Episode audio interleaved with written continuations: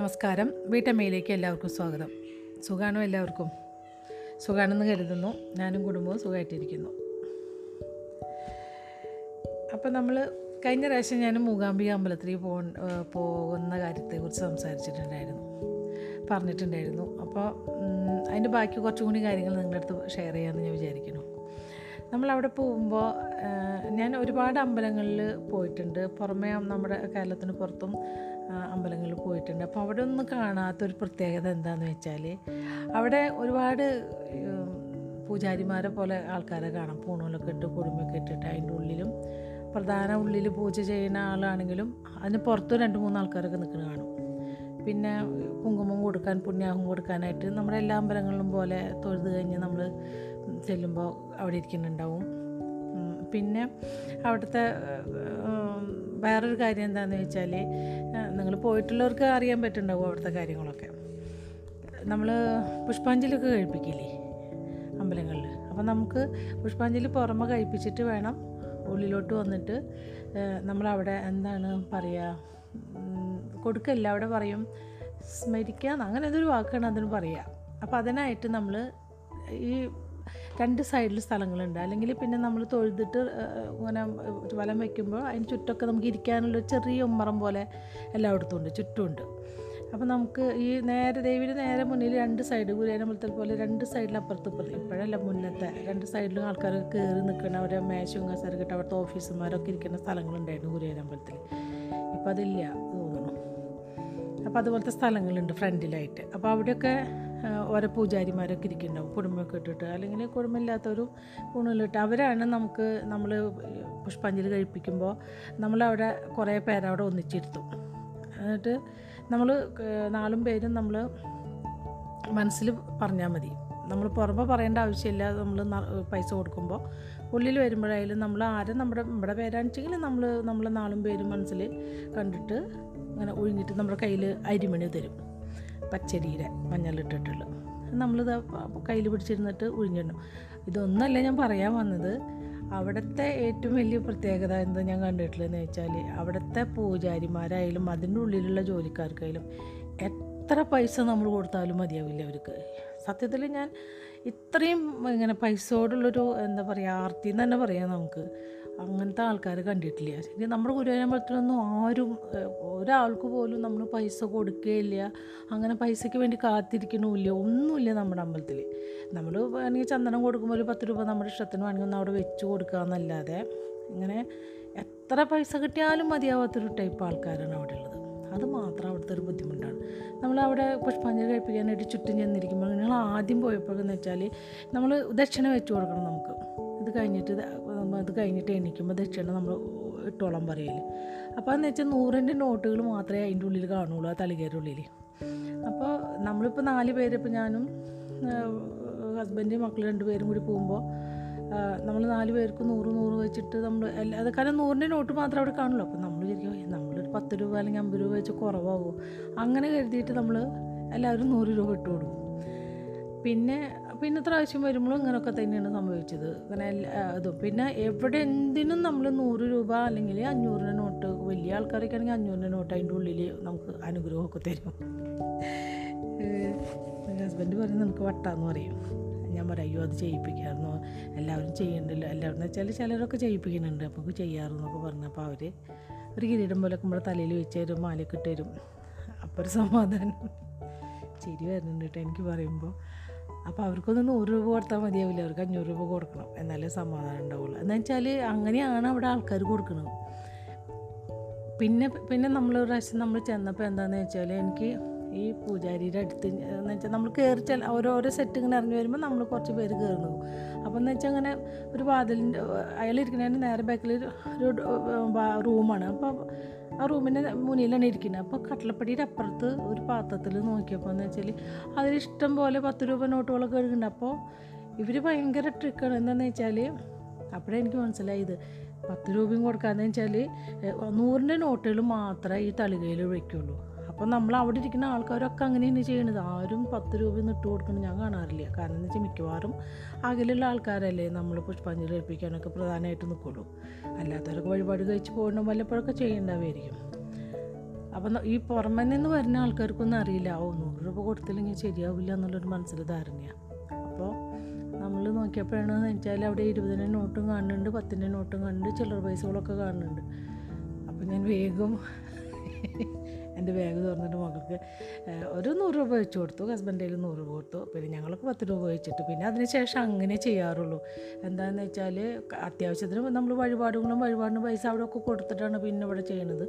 അപ്പോൾ ഒരാൾ നൂറ് രൂപ കൊടുക്കും. ബാക്കി എല്ലാവർക്കും പത്തോ ഇരുപത് രൂപ നമ്മൾ ഇട്ട് കൊടുക്കും. അതിന് ശേഷം എന്ന് പോകുമ്പോഴും നമ്മൾ അങ്ങനെ ചെയ്യാറുള്ളൂ. പക്ഷേ അങ്ങനെ ഒരു കാര്യങ്ങളുണ്ട് അതിന്റെ ഉള്ളിൽ. അവിടെ പോകുമ്പോൾ എന്ന് വെച്ചാൽ ഏത് എന്തിന് പോകുമ്പോഴായാലും പിന്നെ അവിടെ ഒരു ചണ്ഡിക ഹോമുണ്ട്. നിങ്ങൾക്ക് ബോറടിക്കുന്നുണ്ടാവുമോ എന്നാലും പറയട്ടെ ഞാൻ അവിടെ ചണ്ഡിക ഹോമുണ്ട്. വളരെ പ്രധാനമുള്ളതാണ് ചണ്ഡിക ഹോമം. പക്ഷേ അതിന് ബുക്കിംഗ് ഒക്കെ ഉണ്ട്. പിന്നെ എമർജൻസി ആയിട്ട് നമുക്ക് കൊടുക്കണമെന്നുണ്ടെങ്കിൽ കുറച്ച് പൈസ നമ്മൾ കൂടുതൽ കൊടുക്കാൻ വെച്ചെന്നുണ്ടെങ്കിൽ ആദ്യമൊക്കെ അധികം ആറായിരം ഒക്കെ ഉണ്ടായിരുന്നുള്ളൂ. ഇപ്പോൾ പതിനായിരമൊക്കെ തോന്നുന്നു കേട്ടോ എമർജൻസി ആണെങ്കിൽ നമ്മൾ രണ്ടായിരം രൂപ ഒക്കെ കൂടുതൽ കൊടുക്കണം. അപ്പോൾ അങ്ങനെയാണെങ്കിൽ ഒരാഴ്ചയുടെ ഉള്ളിലൊക്കെ നമുക്ക് കിട്ടും. എന്ന് വെച്ചാൽ ആരെങ്കിലും ക്യാൻസൽ ചെയ്യുമ്പോൾ അതിന് പകരം നമുക്ക് തരണത് അപ്പോൾ അതൊക്കെ അവർ അതൊക്കെ ഇങ്ങനെ നമ്മൾ ഓരോ ഏജൻ ഏജൻസികളുണ്ട് അതിന്റെ ഉള്ളിൽ തന്നെ ആൾക്കാരുണ്ട്. അപ്പോൾ അവർ നമ്മൾ പറഞ്ഞിരിക്കുമ്പോൾ അവർ ഞാൻ ശരിയാക്കി തരാം. അങ്ങനെയൊക്കെ പറഞ്ഞിട്ട് അവർക്ക് ഇത്ര രൂപ കൊടുത്താൽ മതി എന്ന് പറഞ്ഞിട്ട് അങ്ങനെ കിട്ടുന്നുണ്ട്. ആ ചണ്ഡിക ഹോമം എന്ന് പറയുന്നത് അവിടുത്തെ ഒരു ഭയങ്കര നമ്മുടെ എല്ലാ നല്ല ഐശ്വര്യങ്ങൾക്കും ദോഷങ്ങളും കാര്യങ്ങളും നമ്മളൊക്കെ അതിൽ വിശ്വസിക്കുന്ന ആൾക്കാരല്ലേ. അപ്പോൾ നമ്മൾ ചെല്ലുമ്പോൾ ചണ്ഡിക ഹോമം നടത്താറുണ്ട്. ചണ്ഡിക ഹോമത്തിന് ഇരിക്കുമ്പോൾ എന്ന് വെച്ചാൽ ഒരു ഹോ ഒരു വലിയൊരു ഹോളാണത് വീതി അധികമില്ല നീളം കൂടുതലാണ് അപ്പോൾ അതിലൊരുപാട് ഹോമകുണ്ടങ്ങളുണ്ടായിരിക്കും അപ്പോൾ ഒരു അഞ്ചെട്ടെണ്ണം ഉണ്ട് തോന്നുന്നു കുറേ ഉണ്ട് ഇങ്ങനെ നീളം തന്നെയുള്ളത് പിന്നെ അപ്പോൾ അവിടെ ചെയ്യുമ്പോൾ എന്ന് വെച്ചുമ്പോൾ അവിടുത്തെ ആൾക്ക് തൊട്ടിട്ട് അവിടെ ഒരാളിരിക്കുന്ന പ്രധാനമായിട്ട് പൂജ എന്ന് വെച്ചാൽ ഹോമം ചെയ്യാനായിട്ടുള്ള പ്രധാന പൂജാരി ഉണ്ടാവും അവിടെ.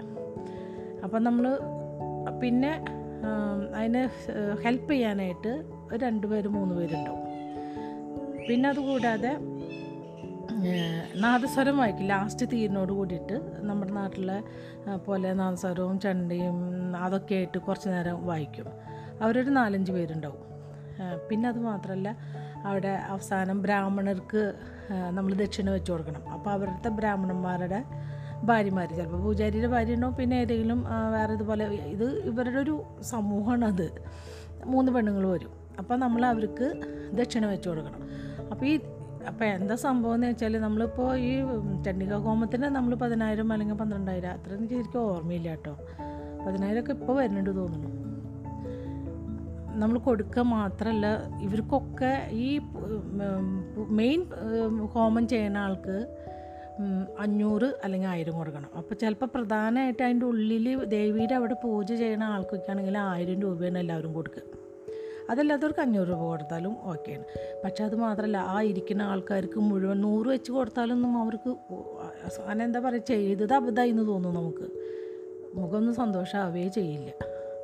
അവർക്കൊക്കെ കൊടുക്കണം. നൂറ് നൂറ് കൊടുത്താലൊന്നും ഒരിക്കൽ പോലും അവർക്കൊരു സന്തോഷം തോന്നാറില്ല. അപ്പം നമ്മൾ മൊത്തമായിട്ട് കൊടുക്കും നിങ്ങൾ എടുത്തോളം പറഞ്ഞിട്ട്.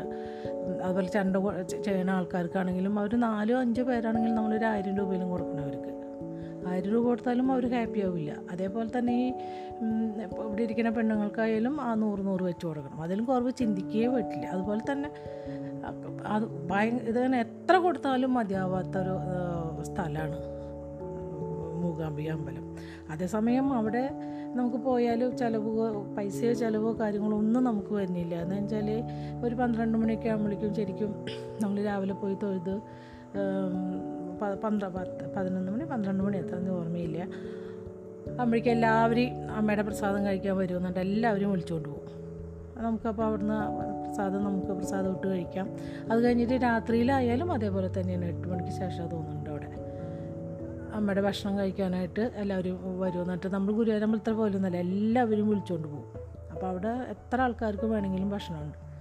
അപ്പോൾ വേറെ ചിലവുകൾ കാര്യങ്ങളൊന്നുമില്ല. പക്ഷേ പുറമേ ആയാലും നമുക്കധികം ഒന്നും ചിലവാവില്ല. പക്ഷേ ഈ ഇതുപോലെ നമ്മൾ എന്തെങ്കിലും പോവുകയാണെങ്കിൽ പൂജാരിമാർക്ക് അല്ലെങ്കിൽ അതിന്റെ ചുറ്റുവട്ടത്തുള്ള ആൾക്കാർക്ക് കൊടുത്ത് നമ്മൾ മുടിയും.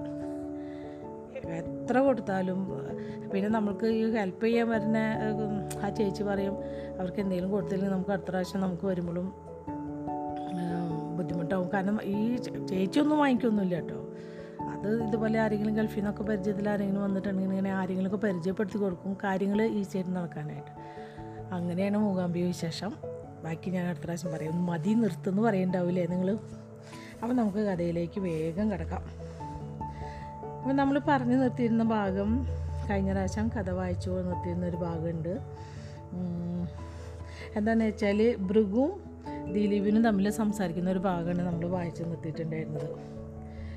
എന്താണെന്ന് വെച്ചാൽ ഇങ്ങനെ ഭൃഗു പറയാണ് അവിടെ നമ്മൾ ഇത് എന്താ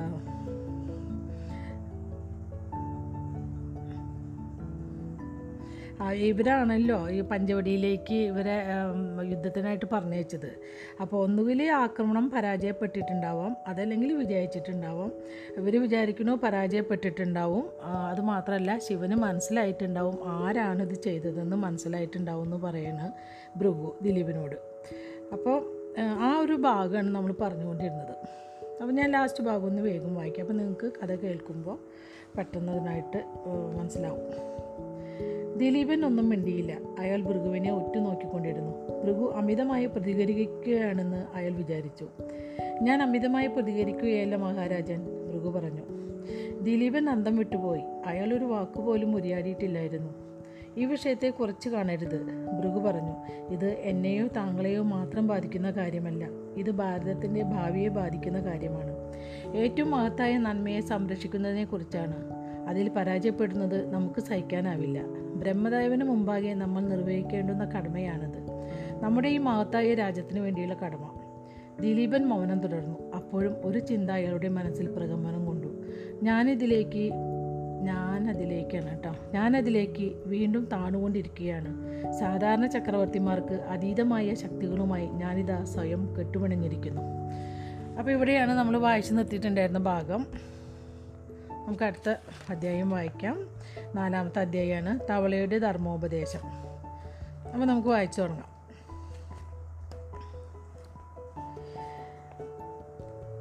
അപ്പോൾ പാകം ചെയ്ത ഭക്ഷണത്തിന്റെ ഗന്ധം ശിവന്റെ അറയിൽ പരന്നു. ശിവനും കുടുംബവും അത്താഴം കഴിക്കാനിരുന്നു. ഒരു കുടുംബം എന്ന നിലയിൽ ഒന്നിച്ചുള്ള ആദ്യത്തെ ഭക്ഷണവേളയ്ക്ക് സതി ഒരുക്കിയ പദാർത്ഥങ്ങൾ അവിടെ പാചക വൈദഗ്ധ്യവും അധ്വാനവും പ്രകടമാക്കുന്നതായിരുന്നു. സതി അവർക്കടുത്ത് ഇരിക്കുന്നതിന് വേണ്ടി കാത്ത് ശിവനും ഗണേശനും കാർത്തികേയനും ഭക്ഷണം കഴിക്കാതിരുന്നു. ആചാരം അനുഷ്ഠിക്കുന്നതിന്റെ ഭാഗമായി മഹാദേവന്റെ കുടുംബാംഗങ്ങൾ കുടിക്കാനായി അവിടെ വെച്ചിരിക്കുന്ന വെള്ളത്തിൽ നിന്നും അല്പം കയ്യിലെടുത്ത് അവരുടെ തലികയിൽ തളിച്ചു. ഭക്ഷണം നൽകുന്ന അന്നപൂർണദേവിക്കുള്ള പ്രതീകാത്മകമായ പ്ര- കൃതജ്ഞാ പ്രകടനമായിരുന്നു അത്. അതിനുശേഷം അവർ ആദ്യത്തെ ഉരുള ഈശ്വരന്മാർക്ക് നീക്കിവെച്ചു എന്നാൽ പരമ്പരാഗതമായ ആചാരം ലംഘിച്ചുകൊണ്ട് ശിവൻ എന്നും തന്റെ ആദ്യത്തെ ഉരുള പത്നിക്കാണ് നൽകിയത്. അവന് അവൾ തന്നെയായിരുന്നു ഏറ്റവും ദൈവികം. അതുപോലെ സതി തിരിച്ചും ശിവന് തന്റെ പട്ടണത്തിലെ ആദ്യത്തെ ഉരുള നൽകി. അങ്ങനെ അത്താഴം ആരംഭിച്ചു. ഗണേശൻ നിനക്ക് വേണ്ടി കുറച്ച് മാമ്പഴങ്ങൾ കൊണ്ടുവന്നിട്ടുണ്ട്. കാർത്തികേയനെ സന്തോഷിപ്പിക്കാൻ മട്ടിൽ സതി പറഞ്ഞു. കാർത്തികേയൻ ചിരിച്ചു. കൂശാൽ നന്ദി ദാദാ. ഗണേശൻ പുഞ്ചിരിച്ചുകൊണ്ട് കാർത്തികേയന്റെ മുതുകിൽ തട്ടി. നിന്റെ പുഞ്ചിരി അല്പം കൂടി വിടർന്നോട്ടെ കാർത്തികേയ ശിവൻ പറഞ്ഞു. ജീവിതം മാത്രം വിഷാദം നിറഞ്ഞ ഒന്നല്ല. കാർത്തികേയൻ അച്ഛനെ നോക്കി മന്ദഹസിച്ചു. ഞാൻ ശ്രമിക്കാം ബാബ. തന്റെ മറ്റേ പുത്രനെ നോക്കി ശിവൻ പൊടുന്നനെ വിളിച്ചു. ഗണേശനോ ഞാൻ ഇവിടെ ബാബ. ശിവനെ ബാബ എന്ന് വിളിച്ചതിനുള്ള പ്രതികരണം എന്തായിരിക്കുമെന്ന് തീർച്ചയില്ലാത്ത മട്ടിൽ ഗണേശൻ വിളികേട്ടു മകനെ ശിവൻ മന്ദിച്ചു നിന്നെ ഞാൻ തെറ്റിദ്ധരിച്ചു. ഗണേശന്റെ കണ്ണുകൾ ഈറനണിഞ്ഞു എന്നോട് ക്ഷമിക്ക് ശിവൻ പറഞ്ഞു. അജിത് ബാബ അമ്പരന്നുകൊണ്ട് ഗണേശൻ ഉറക്കെ പറഞ്ഞു. എന്നോട് അങ്ങനെ അങ്ങേക്ക് ക്ഷമായാചന നടത്തുവാൻ കഴിയും? അങ്ങന്റെ പിതാവാണ്. ഗണേശനോട് ഒരു രഹസ്യം വെളിപ്പെടുത്തുകയില്ലെന്ന് ശബ്ദം ചെയ്യണമെന്ന് ഞാൻ ആവശ്യപ്പെട്ടിരുന്നതായി ബൃഹസ്പതി ശിവനോട് പറഞ്ഞിരുന്നു. മെലൂഹയിലെ മുൻ മുഖ്യ ശാസ്ത്രജ്ഞൻ ജീവനോടെ ഇരിപ്പുണ്ടെന്ന് ആരും അറിയാൻ പാടില്ല. ബൃഹസ്പതിക്ക് ആരെയും വിശ്വാസമില്ലാത്തതിനാൽ മെസപ്പട്ടോമിയയിലെ കീടാണുവിനെ ആസ്പദമാക്കിയുള്ള പരീക്ഷണങ്ങൾ രഹസ്യമാക്കി വയ്ക്കുവാൻ അയാൾ തീരുമാനിച്ചു. തന്റെ അമ്മയെ നഷ്ടപ്പെടുമെന്ന ഘട്ടത്തിലോ പിതാവായ ശിവനുമായുള്ള ബന്ധത്തിൽ ഗൗരവതരമായ തകരാറുകൾ ഉണ്ടായപ്പോഴോ ആ ശബ്ദം ലംഘിക്കാതിരിക്കുവാൻ ഗണേശൻ പ്രത്യേകം ശ്രദ്ധിച്ചു. സ്വന്തം വാക്കിനെ വില കൽപ്പിക്കുന്ന ആളാണ് നീ ശിവൻ പറഞ്ഞു. ആ ശബ്ദത്തിന് കൊടുക്കേണ്ടി വരുന്ന വിലയെക്കുറിച്ച് അണുവിട ആലോചിക്കാതെ നീ ബൃഹസ്പതിക്ക് കൊടുത്ത വാക്കു പാലിച്ചു. ഗണേശൻ ഒന്നും മിണ്ടിയില്ല. മകനെ നിന്നെ പ്രതി നിനക്ക് എനിക്ക് അഭിമാനം തോന്നുന്നു ശിവൻ പറഞ്ഞു. ഗണേശൻ പുഞ്ചിരിച്ചു. സതി ശിവനെയും ഗണേശനെയും കാർത്തികേയനും നോക്കി. അവളുടെ ലോകം ഇപ്പോൾ പൂർണവൃത്തം പൂണ്ടു കഴിഞ്ഞിരുന്നു. ജീവിതം ഇപ്പോൾ ഏതാണ്ട് സമ്പൂർണമായി കഴിഞ്ഞിരുന്നു. അവൾക്ക് ഇനി ഒന്നും വേണ്ടായിരുന്നു. തന്റെ അവസാന ദിനങ്ങൾ വരെ പഞ്ചവടിയിൽ ജീവിക്കുവാൻ അവൾക്ക് സാധിക്കും. പക്ഷേ ഇനി അങ്ങോട്ട് ഈ ജീവിതം അങ്ങനെയാവാൻ പോകുന്നില്ലെന്ന് അവൾക്കറിയാമായിരുന്നു ഒരു യുദ്ധം രൂപപ്പെടുന്നുണ്ടായിരുന്നു. വലിയ ത്യാഗങ്ങൾ ആവശ്യമായിരുന്ന ഒരു യുദ്ധം. ആ നിമിഷങ്ങൾ തനിക്ക് വിഴുങ്ങേണ്ടി വരുമെന്ന് അവൾക്കറിയാമായിരുന്നു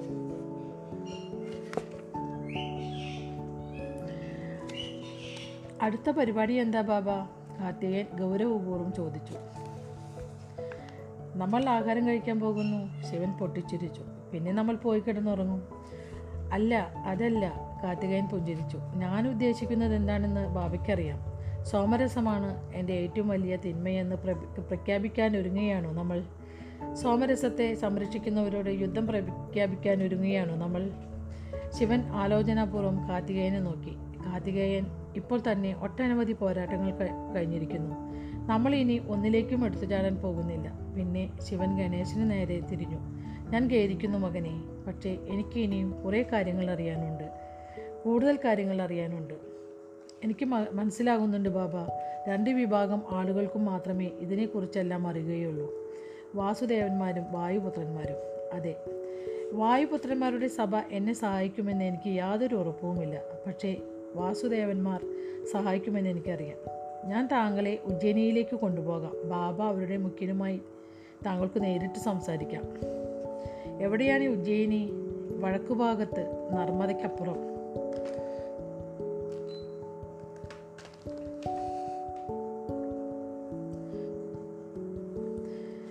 ശിവൻ അതിനെക്കുറിച്ച് അല്പസമയം ആലോചിച്ചു. സ്വദീപിലേക്കും മെലൂഹിലേക്കുമുള്ള കുറുക്കുവഴിയോട് ചേർന്ന് അല്ലേ?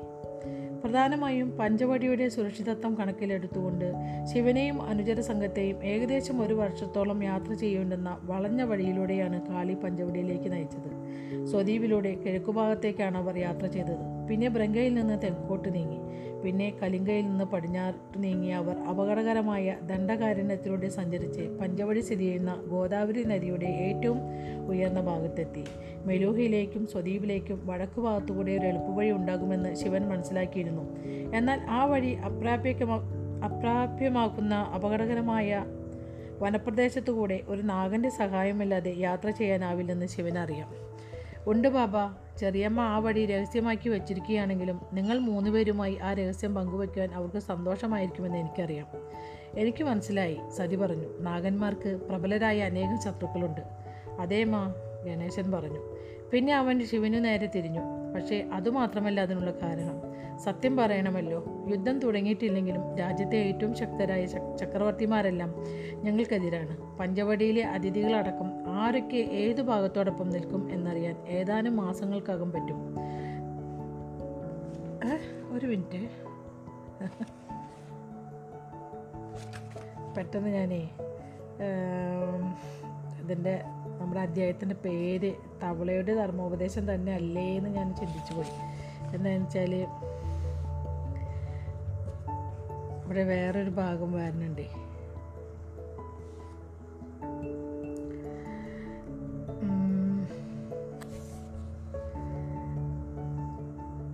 ഏതാനും താവളങ്ങൾ കുറച്ച് മാസങ്ങൾക്കകം ശൂന്യമാകും. പഞ്ചവടി സുരക്ഷിതമായ ഒരു അഭയകേന്ദ്രമാണ്. അതുകൊണ്ട് അതിനെക്കുറിച്ചുള്ള രഹസ്യങ്ങൾ വെളിപ്പെടുത്തുന്നത് ബുദ്ധിയല്ല. ഞാൻ തെറ്റി വായിച്ചതാന്ന് വിചാരിച്ചു. ഇതിൽ തവളകൾ എന്ന് എഴുതിയിട്ടുള്ളത്.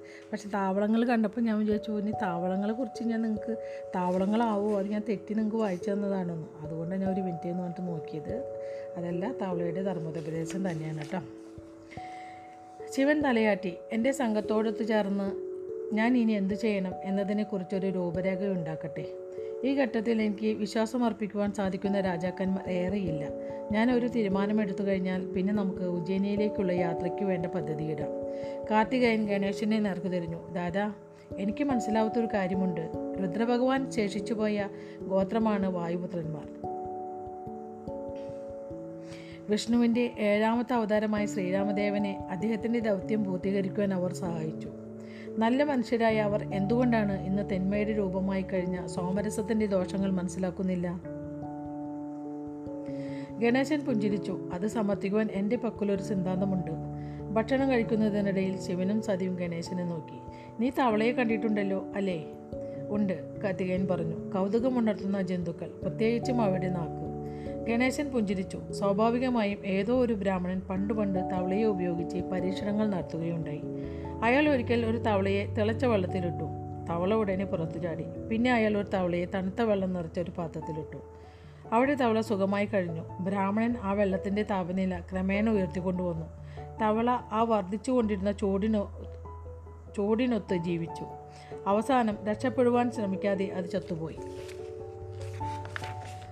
ശിവനും സതിയും കാർത്തികേയനും ആ കഥയിൽ ലയിച്ചിരുന്നു. നാഗ വിദ്യാർത്ഥികൾ ഈ കഥ ജീവിതപാഠമായി സ്വീകരി സ്വീകരിച്ചിരിക്കുകയാണ്. ഗണേശൻ പറഞ്ഞു പലപ്പോഴും ഉടനടിയുള്ള പ്രതികരണം പ്രതിസന്ധികളിൽ നിന്ന് ഞങ്ങളെ രക്ഷിക്കാറുണ്ട്. എന്നാൽ പല പ്രതിസന്ധികളോടും പടിപടിയായുള്ള പ്രതികരണം ഞങ്ങളെ അതിനോട് പൊരുത്തപ്പെടുത്തുമെങ്കിലും ആത്മനാശത്തിലേക്കാണ് അത് ഞങ്ങളെ നയിക്കാറുള്ളത്.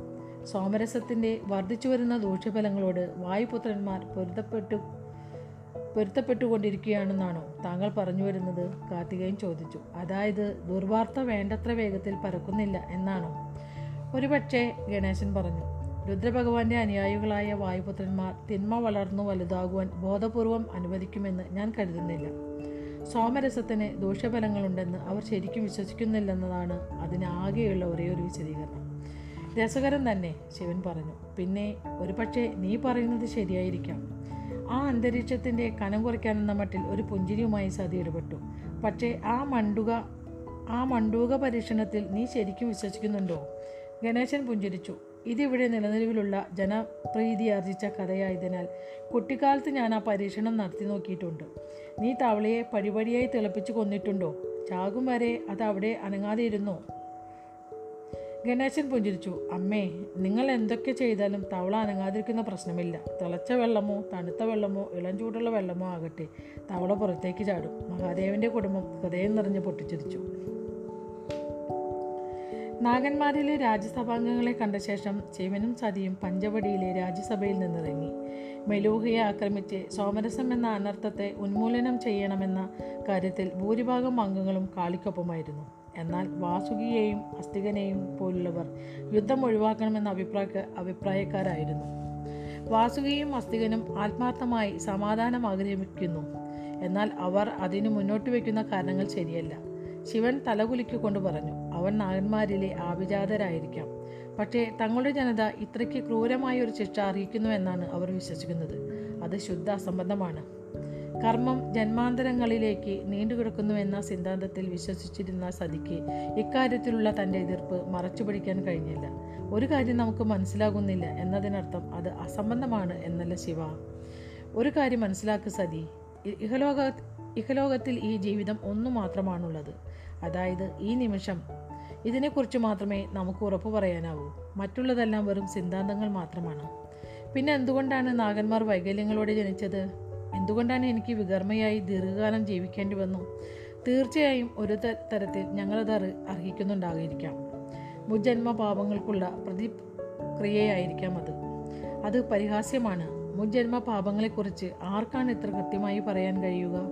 നമ്മുടെ ജീവിതത്തെ നിയന്ത്രിക്കുന്ന മറ്റ് സംവിധാനങ്ങളെപ്പോലെ വികർമ്മ സംവിധാനവും നമ്മൾ സൃഷ്ടിച്ചതാണ്. നീ വികർമ്മ സംവിധാനത്തോട് പോരാടിക്കൊണ്ട് അതിൽ നിന്ന് സ്വയം മോചനം നേടി. പക്ഷേ ഞാൻ സ്വയം മോചിതയാവുകയായിരുന്നില്ല ശിവ. അങ്ങാണ് എന്നെ മോചിപ്പിച്ചത്. അത് അങ്ങയുടെ കരുത്തായിരുന്നു. ഞാനടക്കമുള്ള എല്ലാ വികർമ്മരും മോചിപ്പിക്കപ്പെട്ടു. ഞങ്ങളെ മോചിപ്പിക്കേണ്ടത് അങ്ങയുടെ കർമ്മമായിരുന്നു. അങ്ങനെയാണെങ്കിൽ ഇതെങ്ങനെ ശരിയാവും? അവിശ്വസനീയമായ അവിശ്വസനീയതോടെ ശിവൻ ചോദിച്ചു.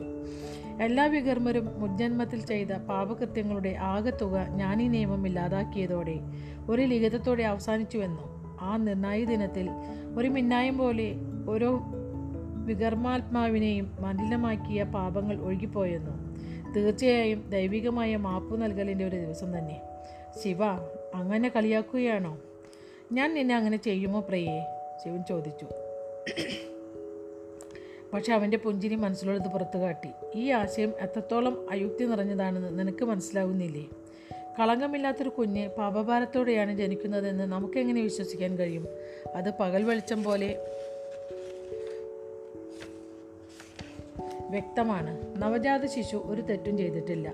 അതൊരു ശരിയും ചെയ്തിട്ടില്ല. അത് പിറന്നു വീണിട്ടേ ഉള്ളൂ അവൻ ഒന്നും ചെയ്തിട്ടുണ്ടാവാൻ വഴിയില്ല. ഒരു പക്ഷേ ഈ ജന്മത്തിൽ ചെയ്തിട്ടുണ്ടായിരിക്കുകയില്ല ശിവ. പക്ഷേ ആ കുഞ്ഞ് ജന്മത്തിൽ തെറ്റ് ചെയ്തിട്ടുണ്ടാകാം. ഒരു പക്ഷേ ആ കുഞ്ഞിന്റെ മുൻഗാമികൾ പാപം പാപം ചെയ്തിട്ടുണ്ടാകാം. അതിന് ഈ കുഞ്ഞ് കണക്ക് പറയേണ്ടി വരുമായിരിക്കാം. ശിവൻ അതൊന്നും ബോധ്യപ്പെട്ടില്ല. നിനക്കത് മനസ്സിലായില്ലേ? ആളുകളെ നിയന്ത്രിക്കുവാനായി സൃഷ്ടിച്ച സംവിധാനമാണിത്. യാതന സഹിക്കുകയോ അടിച്ചമർത്തപ്പെടുകയോ ചെയ്തവർ അവരുടെ ദുരിതങ്ങൾക്ക് സ്വയം പഴിക്കുന്നു. നിന്റെ മുൻജന്മത്തിൽ നീ തന്നെയോ അല്ലെങ്കിൽ നിന്റെ പൂർവികരോ നീ ജീവിക്കുന്ന സമൂഹം തന്നെയോ ചെയ്ത പാപങ്ങൾക്കുള്ള പ്രതിക്രിയയാണിതെന്നാണ് നീ വിശ്വസിക്കുന്നത്. ഒരുപക്ഷെ ആദ്യം ജനിച്ച മനുഷ്യന്റെ പാപം പോലുമാകാം. യാതന ഒരു തരം പ്രായശ്ചിത്തമാണെന്നാണ് ഈ സംവിധാനം പ്രചരിപ്പിക്കുന്നത്. അതേസമയം തന്നെ തനിക്കെതിരെ ചെയ്ത തെറ്റിനെ ചോദ്യം ചെയ്യാനുള്ള അനുവാദവും ലഭിക്കുന്നില്ല. പിന്നെ എന്തുകൊണ്ടാണ് ചില ആളുകൾ യാതന അനുഭവിക്കുന്നത്? എന്തുകൊണ്ടാണ് ചില ആളുകൾക്ക് അർഹിക്കുന്നതിനേക്കാൾ വളരെ കുറവ് നീതി ലഭിക്കുന്നത്? ചില ആളുകൾക്ക് അവർ അർഹിക്കുന്നതിനേക്കാൾ വളരെയധികം നീതി ലഭിക്കുന്നു എന്നത് തന്നെ കാരണം. എല്ലാം ആകസ്മികം. കുതിരപ്പുറത്ത് കയറുവാനായി ശിവൻ സതിക്ക് കൈനീട്ടി കൊടുത്തു അവൾ അത് നിരസിച്ചുകൊണ്ട് സ്വയം തന്റെ കുതിരപ്പുറത്ത് ചാടിക്കയറി. അത് കണ്ട് ശിവൻ പുഞ്ചിരിച്ചു. അവളുടെ കറകളഞ്ഞ അന്തസ്സും സ്വാശ്രയശീലവുമാണ് അവൻ ഏറ്റവും അധികം ഇഷ്ടപ്പെട്ടിരുന്നത്. തന്റെ കുതിരപ്പുറത്ത് ചാടിക്കയറി കുതിരയെ തൊഴിച്ച് അതിവേഗം അവൻ സതിയുടെ ഒപ്പമെത്തി. സത്യം പറയൂ ശിവ. ശിവനെ കൊണ്ട് നോക്കിക്കൊണ്ട് ശിവനെ നോക്കിക്കൊണ്ട് സതി ചോദിച്ചു. പരമാത്മാവ് ഈ പ്രപഞ്ചം കൊണ്ട് ചൂത് കളിക്കുകയാണെന്ന് അങ്ങേക്ക് തോന്നുന്നുണ്ടോ? നമ്മുടെ വിധിയെല്ലാം ആകസ്മികമായാണോ നമുക്ക് ലഭിക്കുന്നത്? വഴിയിൽ വെച്ച് നാഗന്മാർ ശിവനെ തിരിച്ചറിഞ്ഞു. അവർ അവനെ ആദരപൂർവം വണങ്ങി. നീലകണ്ഠൻ എന്ന ഐതിഹ്യത്തിലൊന്നും അവർ വിശ്വസിച്ചിരുന്നില്ല. എന്നാൽ അവരുടെ റാണി മഹാദേവനെ ശരിക്കും ആദരിച്ചിരുന്നു. അത് നാഗന്മാരെ ശിവനിൽ വിശ്വസിക്കാൻ നിർബന്ധിതരാക്കി. സതിയോട് വർത്തമാനം പറയുന്നതിനിടയിൽ തന്നെ അവൻ വഴിയിൽ കണ്ട ഓരോരുത്തരുടെയും ഭവ്യതയോടെ നമിച്ചു. പരമാത്മാവ് നമ്മുടെ ജീവിതത്തിൽ ഇടപെടുന്നില്ലെന്നാണ് ഞാൻ വിചാരിക്കുന്നത്. ഈ പ്രപഞ്ചത്തിന് നിലനിൽപ്പിന് വേണ്ടി ചട്ടങ്ങൾ അദ്ദേഹം നിർമ്മിക്കുന്നു. പിന്നെ അവൻ വളരെ ബുദ്ധിമുട്ടേറിയ ഒരു കാര്യം നിർവഹിക്കുന്നു. എന്ത്? അവൻ നമ്മളെ ഒറ്റയ്ക്ക് വിടുന്നു. എല്ലാ കാര്യങ്ങളും സ്വാഭാവികമായ രീതിയിൽ നടക്കുവാൻ അനുവദിക്കുന്നു. തന്റെ സൃഷ്ടികൾക്ക് സ്വന്തം ജീവിതത്തെക്കുറിച്ചുള്ള തീരുമാനങ്ങൾ കൈക്കൊള്ളുവാൻ അനുവാദം നൽകുന്നു. ഭരിക്കാനുള്ള അധികാരമുള്ളപ്പോൾ വെറും ഒരു സാക്ഷിയായിരിക്കുക എന്നത് അത്ര അനായാസകരമായ കാര്യമല്ല. അങ്ങനെ ചെയ്യുവാൻ ഏറ്റവും ഉന്നതനായ ഈശ്വരന് മാത്രമേ സാധിക്കൂ. ഇത് നമ്മുടെ ലോകമാണെന്നും കർമ്മഭൂമിയാണെന്നും അവനറിയാം. തങ്ങളുടെ കർമ്മഭൂമി സൂചിപ്പിക്കുന്ന മട്ടിൽ വട്ടത്തിൽ കൈവീശി കാണിച്ചുകൊണ്ട് ശിവൻ പറഞ്ഞു ഈ വാദം അംഗീകരിക്കുക ബുദ്ധിമുട്ടാണെന്ന് അങ്ങയ്ക്ക് തോന്നുന്നില്ലേ?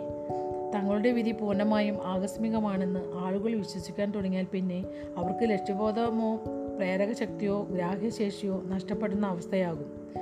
തങ്ങൾ എവിടെയാണ് എന്തിനാണ് എന്നീ തോന്നലുകൾ ഉണ്ടാകും നേരെ മറിച്ച് ഇത് ശക്തീകരണത്തിന് ഉതകുന്ന ചിന്തയാണ്. നിങ്ങളുടെ വിധി തീർത്തും ആകസ്മികമാണെന്ന ഒന്നാണെന്ന് മനസ്സിലാകുമ്പോൾ നിങ്ങൾക്ക് ഈ ശക്തി പകരുന്ന ഏതൊരു ആശയത്തെയും സ്വീകരിക്കുവാനുള്ള സ്വാതന്ത്ര്യം നിങ്ങൾക്ക് ലഭിക്കും. നിങ്ങൾ നന്മ കൊണ്ട് അനുഗ്രഹീതനാണെങ്കിൽ അത് ദൈവകൃപയാണെന്ന് വിശ്വസിക്കുവാനും ആത്മാവിനകത്ത് എളിമയെ രൂഢമൂലമാക്കുവാനും നിങ്ങൾക്ക് സാധിക്കും. എന്നാൽ തിന്മ നിറഞ്ഞ വിധി കൊണ്ട് നിങ്ങൾ ശപിക്കപ്പെട്ടിട്ടുണ്ടെങ്കിൽ ഒരു മഹശക്തിയും നിങ്ങളെ രക്ഷിക്കുവാനായി അന്വേഷിച്ച് നടക്കുന്നില്ലെന്ന് വിശ്വസിക്കാം. നിങ്ങളുടെ അവസ്ഥ സമ്പൂർണമായ ആകസ്മികതകൾ നിറഞ്ഞ സാഹചര്യങ്ങളിൽ നിന്ന് ഉളവായതാണ്. പ്രപഞ്ചത്തിൽ പ്രപഞ്ചത്തിന്റെ ഒട്ടും വകതിരിവില്ലാത്തൊരു തിരച്ചിലിലാണ്. ആയതിനാൽ നിങ്ങൾ സ്വന്തം വിധിയെ വെല്ലുവിളിക്കുകയാണെങ്കിൽ നിങ്ങളുടെ എതിരാളി നിങ്ങളെ ശിക്ഷിക്കാൻ തയ്യാറായി നടക്കുന്ന ഈശ്വരന്മാരായിരിക്കുകയില്ല നിങ്ങളുടെ മനസ്സിന്റെ പരിമിതികൾ മാത്രമായിരിക്കും നിങ്ങളുടെ എതിരാളി. ഇത് സ്വന്തം വിധിയെ എതിരാടാനുള്ള ശക്തി നിങ്ങൾക്ക് നൽകും. സതി തലയാട്ടി ചിലപ്പോൾ നിങ്ങൾ വല്ലാതെ ചിലപ്പോൾ നിങ്ങൾ വല്ലാത്ത വിപ്ലവകാരിയായി മാറുന്നു.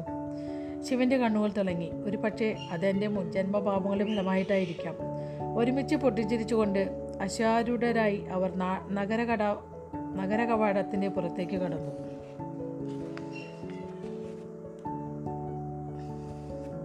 അകലെ പഞ്ചവടിയിലെ അതിഥികളുടെ താവളം കണ്ടപ്പോൾ ശിവൻ ഗൗരവത്തോടെ മന്ത്രിച്ചു. പക്ഷേ ഒരു മനുഷ്യന് ഇഹജീവിതത്തിലെ കർമ്മങ്ങളുടെ പേരിൽ തന്റെ സുഹൃത്തുക്കളോട് കണക്ക് പറയേണ്ടി വരും. ബൃഹസ്പതി ജി ശിവൻ തലകുലിക്ക്. അങ്ങ് എന്താണ് മനസ്സിൽ കരുതിയിട്ടുള്ളത്? അയാൾ ജീവിച്ചിരിക്കുന്ന കാര്യം പർവതേശ്വരനോടും ആയുർവ ആയുർവേദിയോടും പറയുന്നതിൽ വിരോധമുണ്ടോ എന്ന് ബൃഹസ്പതിയോട് ഞാൻ ചോദിച്ചിരുന്നു.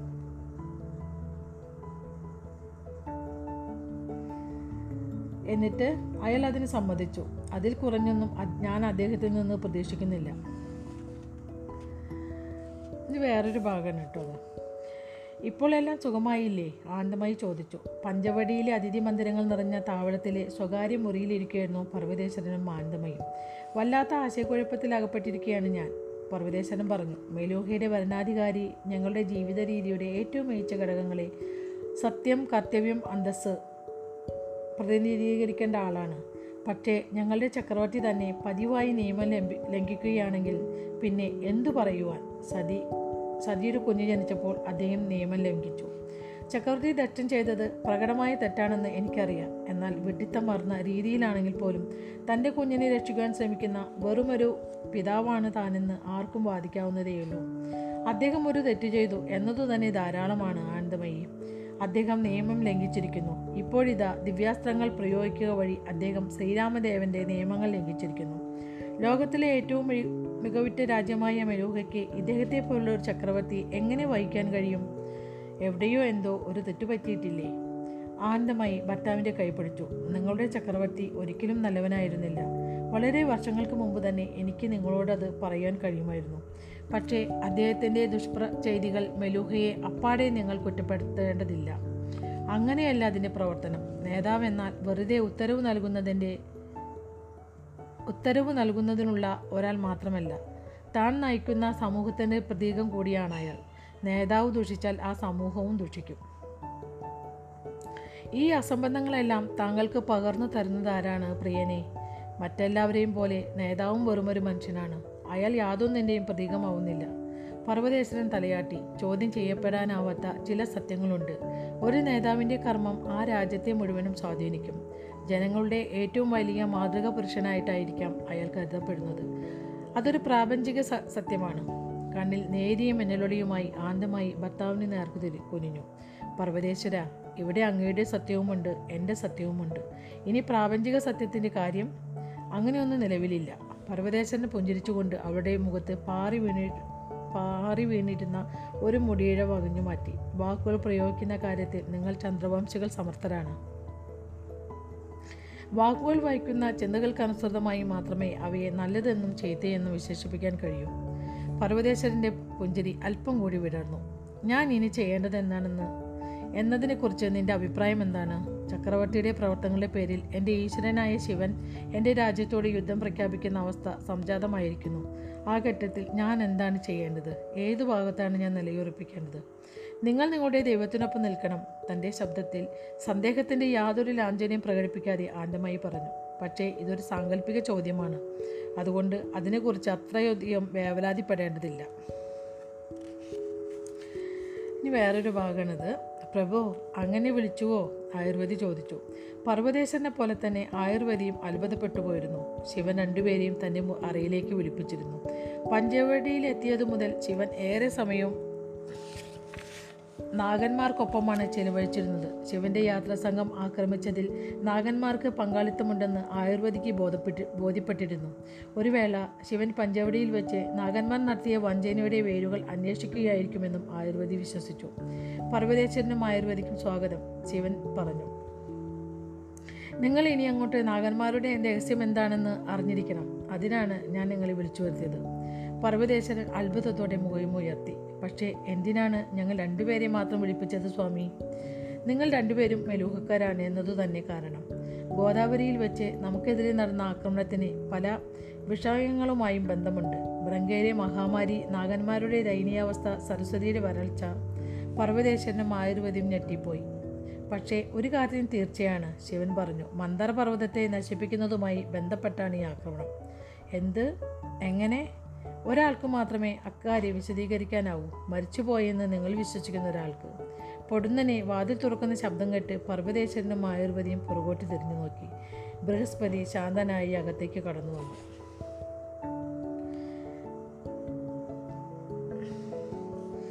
സോമരസം അന ഇത് വേറൊരു ഭാഗമാണ്. സോമരസം അനർത്ഥമാണെന്നോ ആനന്ദമായി അവിശ്വാസം നിലയ്ക്കുന്ന മട്ടിൽ ചോദിച്ചു. അങ്ങനെയാണോ നീലകണ്ഠസ്വാമി കരുതുന്നത്? പഞ്ചവടിയിലെ അതിഥികൾക്കുള്ള താവളത്തിൽ അവരുടെ മുറിയിലിരിക്കുകയായിരുന്നു പർവതേശ്വരനും ആനന്ദമയും ഭഗീരഥൻ അപ്പോൾ അവരുടെ മുറിയിലേക്ക് കയറി വന്നതേ ഉണ്ടായിരുന്നുള്ളൂ. അദ്ദേഹം കരുതുന്നതിനെക്കുറിച്ച് എനിക്ക് യാതൊരു നിശ്ചയവുമില്ല പർവതേശ്വരൻ പറഞ്ഞു. പക്ഷേ ബൃഹസ്പതി അങ്ങനെ ചിന്തിക്കുന്നുണ്ടെന്ന് തോന്നുന്നു. പക്ഷേ തിന്മ എല്ലാവർക്കും തിന്മ തന്നെയായിരിക്കും. ഭഗീരഥൻ പറഞ്ഞു. പക്ഷേ തരം പോലെ നിറം മാറുന്ന ഒരു സൂര്യവംശി എന്തിനാണ് തിന്മ ഏതാണെന്ന് നിശ്ചയിക്കുന്നത്? നമ്മൾ എന്തിനാണ് അയാൾ പറയുന്നത് ശ്രദ്ധി കേൾക്കുന്നത്? നീലകണ്ഠൻ നീലകണ്ഠൻ എന്തിനാണ് അയാൾ പറയുന്നത് ശ്രദ്ധിക്കുന്നത്? ഭഗീരഥൻ ഞങ്ങളുടെ സാമ്രാജ്യത്തിന്റെ ആത്മാവ് തകർത്ത ബൃഹസ്പതിയെ ഞാൻ ന്യായീകരി ന്യായീകരിക്കുമെന്ന് നീ വിശ്വസിക്കുന്നുവോ? പർവതേശ്വരൻ ചോദിച്ചു. ഒരു നിമിഷം ആനന്ദമായി കൈ ഉയർത്തിക്കൊണ്ട് പറഞ്ഞു. ഇങ്ങനെയൊന്ന് ആലോചിച്ചു നോക്കൂ. ബ്രങ്കയിലെ മഹാമാരിക്ക് സോമരസവുമായി ബന്ധമുണ്ടെങ്കിൽ സരസ്വതിയുടെ സാവധാനത്തിലുള്ള വരൾച്ചയ്ക്ക് സോമരസവുമായി ബന്ധമുണ്ടെങ്കിൽ നാഗന്മാരുടെ പിറവിക്ക് സോമരസവുമായി ബന്ധമുണ്ടെങ്കിൽ സോമരസം തിന്മയാണെന്ന് ചിന്തിക്കുന്നതിൽ ന്യായമില്ലേ? അങ്ങനെയെങ്കിൽ നീലകണ്ഠൻ എന്താണ് ഉദ്ദേശിക്കുന്നത്? സോമരസം വിലക്കുവാനാണോ അദ്ദേഹം ആഗ്രഹിക്കുന്നത്? ഭഗീരഥൻ ചോദിച്ചു. എനിക്കറിഞ്ഞുകൂടെ ഭഗീരഥ. ചുണ്ടി പിടിച്ച പർവതേശ്വരൻ ജൽപ്പിച്ചു. ദക്ഷിണം ഇപ്പോൾ ബൃഹസ്പതിയും മൂലം പർവതേശ്വരന്റെ ലോകം കീഴ്മേൽ മറിഞ്ഞിരിക്കുന്നു. എനിക്ക് മറുപടി അറിയാത്ത ചോദ്യങ്ങളാണ് നീ എന്നോട് ചോദിക്കുന്നത്. ആനന്ദമായി പർവതേശ്വരന്റെ രണ്ട് ചുമലിലും കൈവച്ചു. ഒരുപക്ഷെ നമ്മെപ്പോലെ നീലകണ്ഠനും ഞെട്ടിപ്പോയിട്ടുണ്ടാകാം. അദ്ദേഹത്തിന് കാര്യങ്ങൾ നല്ലപോലെ ആലോചിക്കേണ്ടി വരും. തിടുക്കപ്പെട്ടുകൊണ്ടുള്ള തീരുമാനങ്ങൾ എടുക്കുവാൻ അദ്ദേഹത്തിന് കഴിയില്ല. പക്ഷേ അദ്ദേഹം ഒരു തീരുമാനം എടുത്തു കഴിഞ്ഞു പർവതേശ്വരൻ പറഞ്ഞു. ഭഗീരഥനും മാന്ഡവയും പർവതേശ്വരനെ ഉൾക്കൊണ്ടയോടെ നോക്കി. എല്ലാവരുടെയും പരിക്ക് ഭേദമായി കഴിഞ്ഞാൽ നമ്മൾ സ്വദ്വീപിലേക്ക് പോകും. അടുത്ത നീക്കം തീരുമാനിക്കുന്നതുവരെ സ്വാമി നമ്മളോട് കാശിയിൽ കാത്തു നിൽക്കാനാണ് നിർദ്ദേശിച്ചിട്ടുള്ളത്. ഗോദാവരി തടാകത്തിൽ വെച്ച് നമ്മെ ആക്രമിക്കുവാനുള്ള ഗൂഢാലോചനയിൽ അതിദുഗ രാജൻ പങ്കുചേർന്നിട്ടില്ലെന്നാണ് ഭഗവാൻ കരുതുന്നത്. പക്ഷേ നമ്മൾ കാശിയിൽ ചെന്നാൽ നമ്മൾ ജീവനോടെയുണ്ടെന്ന് എന്റെ അച്ഛൻ മനസ്സിലാക്കും ഭഗീരഥൻ പറഞ്ഞു. തന്റെ ആക്രമണം പരാജയപ്പെട്ടുവെന്ന് അദ്ദേഹത്തിന് മനസ്സിലാവും. നമ്മൾ അതിനെക്കുറിച്ച് ഒന്നും മിണ്ടാൻ പാടില്ല. ഒന്നും സംഭവിച്ചിട്ടില്ലെന്ന് നമ്മൾ ആക്രമിക്കപ്പെട്ടിട്ടില്ലെന്ന് നമ്മൾ ഭാവിക്കണം. യാതൊരു കുഴപ്പ കുഴപ്പവുമില്ലാതെ നമ്മൾ പഞ്ചവടിയിൽ പോയി മടങ്ങിയെത്തുമെന്ന് വേണം ഭാവിക്കുവാൻ. അവരുടെ കപ്പലുകൾക്ക് എന്ത് സംഭവിച്ചുവെന്ന് അവർ ആലോചിക്കുകയില്ലേ? സ്വാമി പറയുന്നത് അതൊന്നും കുഴപ്പമില്ലെന്നാണ്. സമുദ്രത്തിലൂടെയും നദിയിലൂടെയും നടത്തുന്ന ദീർഘയാത്രയ്ക്കിടയിൽ എന്തു വേണമെങ്കിലും സംഭവിക്കാം. നമ്മളെ ആക്രമിക്കുന്നതിന് മുമ്പായി അവരുടെ കപ്പലുകൾ അപകടത്തിൽപ്പെട്ടതായും അവർക്ക് വിശ്വസിക്കാമല്ലോ. ഭഗീരഥൻ പുരുകക്കൊടി ഉയർത്തി. എന്റെ കഥ വിശ്വസിക്കുവാൻ തക്ക വിഡ്ഢിയായിരിക്കാം. പക്ഷേ അദ്ദേഹമല്ല അവരുടെ നേതാവ്. ഇത്രയും വലിയൊരു ഗൂഢാലോചന നടത്തിയ ആളുകൾ എവിടെയാണ് കുഴപ്പം പറ്റിയതെന്ന് അന്വേഷിക്കാതിരിക്കുകയില്ല പക്ഷേ അത്തരം അന്വേഷണങ്ങൾക്ക് ധാരാളം സമയം വേണ്ടിവരും. ഇനി എന്തൊക്കെയാണ് ചെയ്യേണ്ടതെന്ന് നിശ്ചയിക്കുവാനുള്ള സാവകാശം അതുവഴി നീലകണ്ഠന് ലഭിക്കും. അതിന് സ്വാമി നമ്മളോടൊപ്പം വരുന്നില്ലല്ലോ. ആനന്ദമായി അതിശയപൂർവം പറഞ്ഞു. പർവതേശ്വരൻ തലയാട്ടി. ഇല്ല അദ്ദേഹമോ അദ്ദേഹത്തിന്റെ കുടുംബമോ നമ്മളോടൊപ്പം കാശിയിലില്ലെന്ന വിവരം പ്രചരിപ്പിക്കണമെന്നാണ് അദ്ദേഹം നിർദ്ദേശിച്ചിട്ടുള്ളത്. അദ്ദേഹം പഞ്ചവടിയിൽ തന്നെയാണെന്ന വിവരം പരസ്യമാക്കണം. ആക്രമണം അദ്ദേഹത്തെ ലക്ഷ്യം വെച്ചായതിനാൽ അത് നമ്മളെ സംരക്ഷിക്കുമെന്നാണ് സ്വാമി വിശ്വസിക്കുന്നത്.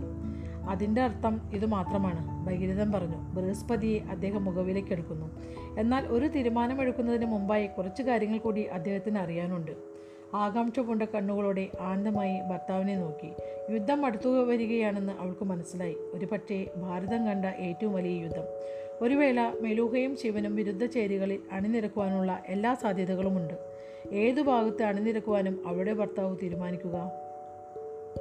ഏതു ഭാഗത്ത് അണിനിരക്കുവാനായിരിക്കും? അങ്ങനെയാണ് കേട്ടോ അവളുടെ ഭർത്താവ് തീരുമാനിക്കുക. എന്തൊക്കെ സംഭവിച്ചാലും പർവതേശന്റെ മുഖം പിടിച്ചുകൊണ്ട് ആനന്ദമായി തുടർന്നു. നമുക്ക് നീലകണ്ഠനിൽ വിശ്വാസമുണ്ടാകണം.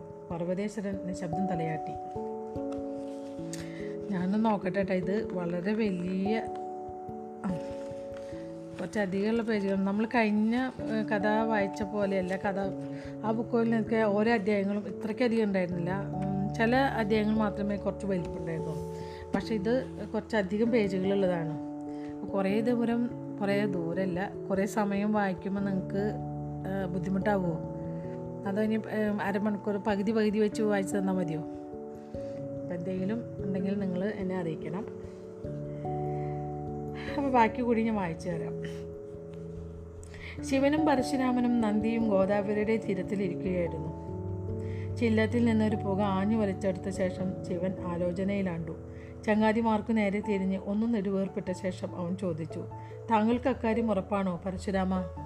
അതേ പ്രഭു പരശുരാമൻ പ്രതിവചിച്ചു. ഈ ഭീമൻ ബ്രഹ്മപുത്ര നദിയുടെ ഉത്ഭവസ്ഥാനത്ത് പോലും അങ്ങേ കൊണ്ടുപോകാൻ എനിക്ക് കഴിയും. അവിടെ ബ്രഹ്മപുത്ര സാങ്പോ ആണ്. എന്നാൽ അപകടം പതിയിരിക്കുന്ന ആ വഴി വൻ അപായ സാധ്യതയുള്ളതായതിനാൽ ഞാനത് ശുപാർശ ചെയ്യുകയില്ല. ശിവന്റെ മൗനമോ ശിവന്റെ മൗനം പരശുരാമനെ കൂടുതൽ അന്വേഷണത്തിലേക്ക് പ്രേരിപ്പിച്ചു. എന്താണ് ആ നദിയെക്കുറിച്ച് ഇത്രയ്ക്ക് അന്വേഷിക്കാൻ സ്വാമി?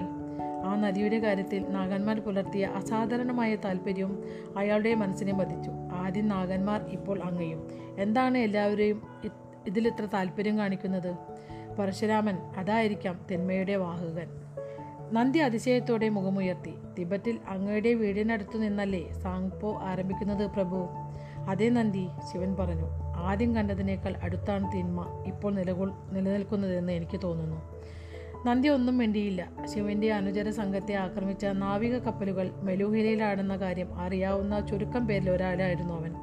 താൻ എന്താണ് ചെയ്യേണ്ടതെന്ന് അവൻ അറിയാമായിരുന്നു. സ്വന്തം രാജ്യത്തിനൊപ്പം നിൽക്കണോ? ശിവന്റെ ഒപ്പം നിലകൊള്ളണോ? എന്ന ചോദ്യം ഉയർന്നു വന്നാൽ അവൻ ശിവന്റെ ഒപ്പം നിൽക്കും. പക്ഷേ അത് അപ്പോഴും അവനെ വളരെയധികം വേദനിപ്പിച്ചു. മെലൂഹ എന്ന തന്റെ പ്രിയപ്പെട്ട മാതൃഭൂമിയെ ആക്രമിക്കുന്ന സൈന്യത്തിന്റെ ഭാഗമാകേണ്ടി വരുമെന്ന് അവനറിയാമായിരുന്നു. തന്നെ ഇങ്ങനെയൊരു അവസ്ഥയിൽ കൊണ്ടെത്തിച്ചതിനെ അവൻ തന്റെ വിധിയെ വെറുത്തു. ഇനി വേറൊരു ഭാഗമാണിത്. ഇതിനു പിന്നിലെ ബുദ്ധികേന്ദ്രത്തെ എങ്ങനെ കണ്ടെത്തണമെന്ന് എനിക്കറിയാം പ്രഭു ഭഗീരഥൻ പറഞ്ഞു. പർവതേശ്വരന്റെ മുറിയിൽ നിന്നും പുറത്തിറങ്ങിയ ഉടൻ തന്നെ ശിവനെ നേരിൽ കാണുന്നതിനായി അവൻ അനുവാദം ചോദിച്ചിരുന്നു. നീലകണ്ഠനെ എതിർക്കുവാൻ തന്റെ പിതാവ് തീരുമാനിച്ചിട്ടുണ്ടെന്ന കാര്യം അവൻ അറിയാമായിരുന്നു അതുകൊണ്ട് ഉടൻ തന്നെ ശിവനോട് തന്റെ കൂറ് പ്രകടിപ്പിക്കുന്നതാണ് ബുദ്ധി എന്ന് അവന് തോന്നി. ശിവൻ പരാജയപ്പെടുമെന്ന് അവൻ കരുതുന്നുണ്ടായിരുന്നില്ല. രാജാക്കന്മാരുടെ അഭിപ്രായങ്ങൾ അവഗണിച്ചുകൊണ്ട് ജനങ്ങൾ നീലകണ്ഠന് പിന്നിൽ അണിനിരക്കും. എങ്ങനെ? ശിവൻ ചോദിച്ചു. എന്റെ അച്ഛനെ ഇങ്ങനെ വിശദമായൊരു പദ്ധതി രൂപപ്പെടുത്തുവാനുള്ള ശേഷിയില്ലെന്ന് അങ്ങ് സമ്മതിക്കുമല്ലോ. തന്റെ സ്വാർത്ഥ മോഹങ്ങൾ സബലമാക്കുവാനായി മറ്റൊരാളിന്റെ ദുഷ്ടത നിറഞ്ഞ കൗശലങ്ങൾക്ക് അച്ഛൻ വിധേയനായി തീർന്നുവെന്നാണ് ഞാൻ പറയുന്നത്. അലോസരപ്പെട്ടതുപോലെ ശിവൻ അല്പം മുന്നോട്ട് ആഞ്ഞിരുന്നു. അയാൾക്ക് കൈക്കൂലി ലഭിച്ചുവെന്നാണോ നീ വിചാരിക്കുന്നത്? നിന്റെ അച്ഛന് പണത്തിന്റെ യാതൊരു ആവശ്യമില്ലല്ലോ. ജീവിതത്തേക്കാൾ മികച്ച കൈക്കൂലി വേറെ എന്തുണ്ട് പ്രഭു? കുറച്ചു വർഷങ്ങൾക്ക് മുമ്പ് അങ്ങ് എന്റെ അച്ഛനെ കണ്ടിരുന്നെങ്കിൽ ഇയാളെ ചുടലയിലേക്ക് എടുക്കുവാൻ പാകമായിട്ടുണ്ടല്ലോ എന്ന് വിചാരിക്കുമായിരുന്നു. ഭോഗാസക്തിയും മദ്യാസക്തിയും അച്ഛന്റെ ശരീരത്തിൽ നാശം വിതച്ചു. പക്ഷേ ഇപ്പോൾ അച്ഛൻ മുമ്പത്തേക്കാളും ചെറുപ്പമായതുപോലെ എനിക്ക് തോന്നുന്നു. സോമരസം? എനിക്കങ്ങനെ തോന്നുന്നില്ല. മുമ്പും അദ്ദേഹം സോമരസം പരീക്ഷിച്ച് നോക്കിയിട്ടുണ്ട്. അത് ഫലം ചെയ്തില്ല. അതിലും മികച്ച മരുന്നുകൾ ആരോ അച്ഛന് നൽകുന്നുണ്ട്. അസാധാരണമായി ഒരു രാജാവിന് പോലും ലഭിക്കാത്ത ചില മരുന്നുകൾ. ശിവന്റെ കണ്ണുകൾ വിടർന്നു. ഒരു രാജാവിനേക്കാൾ ശക്തനും ജ്ഞാനിയുമായ ആൾ ആരായിരിക്കും? ഒരു മഹർഷി അദ്ദേഹത്തെ സഹായിക്കുന്നുണ്ടെന്ന് നീ കരുതുന്നുണ്ടോ? ഭഗീരഥൻ തലകുലുക്കി. ഇല്ല പ്രഭു ഒരു മഹർഷി അച്ഛനെ നയിക്കുന്നുണ്ടെന്നാണ് തോന്നുന്നത്. എങ്കിൽ ആ മഹർഷി ആരായിരിക്കും? എനിക്കറിഞ്ഞുകൂടാ. പക്ഷേ ഞാൻ അയോധ്യയിൽ മടങ്ങിച്ചെന്നാൽ അയോധ്യ? ഗോദാവരി തീരത്ത് വെച്ച് ഒരു കപ്പലും നമ്മളെ ആക്രമിച്ചിട്ടില്ലെങ്കിൽ പിന്നെ ഞാൻ അയോധ്യയിൽ പോകാതിരിക്കേണ്ടതിന്റെ കാരണം എന്താണ് അത് സംശയം ഉണർത്തും. അതിലും പ്രധാനപ്പെട്ട കാര്യം ഞാൻ അയോധ്യയിൽ ചെന്നാൽ മാത്രമേ യഥാർത്ഥ ബുദ്ധികാന്തത്തെ മറ നീക്കി വെളിച്ചത്തെത്തിക്കുവാൻ എനിക്ക് കഴിയൂ. എനിക്കിപ്പോഴും പ്രവേശനമില്ലാത്ത ആ നഗരത്തിൽ അച്ഛന്റെ കടുത്ത എതിർപ്പുണ്ടായിട്ട് പോലും എനിക്ക് വേണ്ടി പ്രവർത്തിക്കുന്ന കണ്ണും കാതുമുണ്ട് ഒരു നിമിഷം ഒരു നിമിഷം ശിവനത് പരിഗണിച്ചു. ആ ചിന്താധാരയുമായി അവൻ സമരസപ്പെട്ടു. സമരസപ്പെട്ടു. എനിക്ക് എന്താ മീനിങ് എന്ന് അറിയില്ല കേട്ടോ. ആ ചിന്താധാരയുമായി അവൻ യോജിച്ചു ചേർന്നെന്നായിരിക്കാം ഉദ്ദേശിച്ചത്. ഇതിൽ എഴുതിയിട്ടുള്ളത് സമരസപ്പെട്ടു എന്നാണ്. ഇനി ദിലീപൻ ശിവനെതിരെയുള്ള സംഖ്യ സഖ്യത്തിൽ അണിചേരുവാൻ നിശ്ചയിച്ചാൽ ഭഗീരഥൻ ശിവനോടുള്ള തന്റെ കൂറ് തെളിയിക്കുവാൻ കൂടുതൽ ഉത്സാഹം കാണിക്കും. ശിവൻ തലയാട്ടി ശരി അയോധ്യയിലേക്ക് പോയിക്കോ. പക്ഷേ ഒരു കാര്യം സ്വാമി സമയമാകുമ്പോൾ അയോധ്യയോടും സ്വദീപിനോടും അങ്ങ് അല്പം ദയവ് കാണിക്കുമെന്ന് ഞാൻ പ്രതീക്ഷിക്കുന്നുണ്ട്. ദയവോ? ഞങ്ങൾ ഒരിക്കലും അമിതമായി സോമരസം ഉപയോഗിച്ചിട്ടില്ല. അപൂർവമായി ചില ചന്ദ്രവംശി പ്രഭുക്കന്മാർ മാത്രമാണ് അത് ഉപയോഗിച്ചിട്ടുള്ളത്. മേലൂഹന്മാരാണ് അത് ദുരുപയോഗം ചെയ്തിട്ടുള്ളത്. അതാണ് തിന്മ ഉയർത്തുവാൻ കാരണമായി തീർന്നത്. അതുകൊണ്ട് സോമരസം ഉപയോഗിക്കുന്നതിൽ വിലക്കേർപ്പെടുത്തുമ്പോൾ അത് ഏർപ്പെടുത്തേണ്ടത് മെലൂഹയുടെ മേലായിരിക്കണം. ദൈവങ്ങളുടെ ഈ പാനീയത്തിന്റെ ഗുണം സ്വദീപ് അനുഭവിച്ചിട്ടില്ല. ഞങ്ങൾ അത് ഉപയോഗിക്കുവാൻ അനുവദിക്കുമെന്നാണ് ഞാൻ പ്രതീക്ഷിക്കുന്നത്.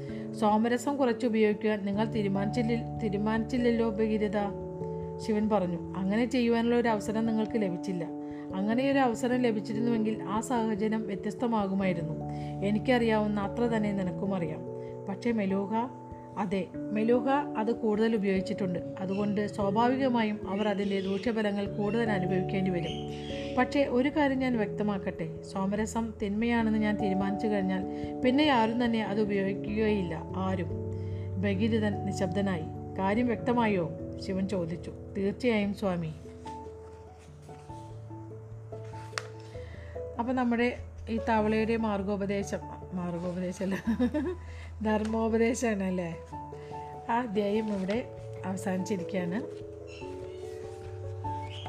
സാധാരണയായിട്ട് വായിക്കുന്നതിനൊക്കെ കുറേ അധികം ഉണ്ടെന്ന് തോന്നുന്നു. അപ്പോൾ നമ്മുടെ അടുത്ത അഞ്ചാമത്തെ അധ്യായം എളുപ്പമാർഗമാണ് അപ്പോൾ ഈ വലിയൊരു അധ്യായം ക്ഷമയോടെ പിന്നെ തുടക്കത്തിൽ എന്റെ കുറേ കത്തിയും കേട്ടുകൊണ്ടിരുന്ന നിങ്ങൾക്കെല്ലാവർക്കും നന്ദി നമസ്കാരം.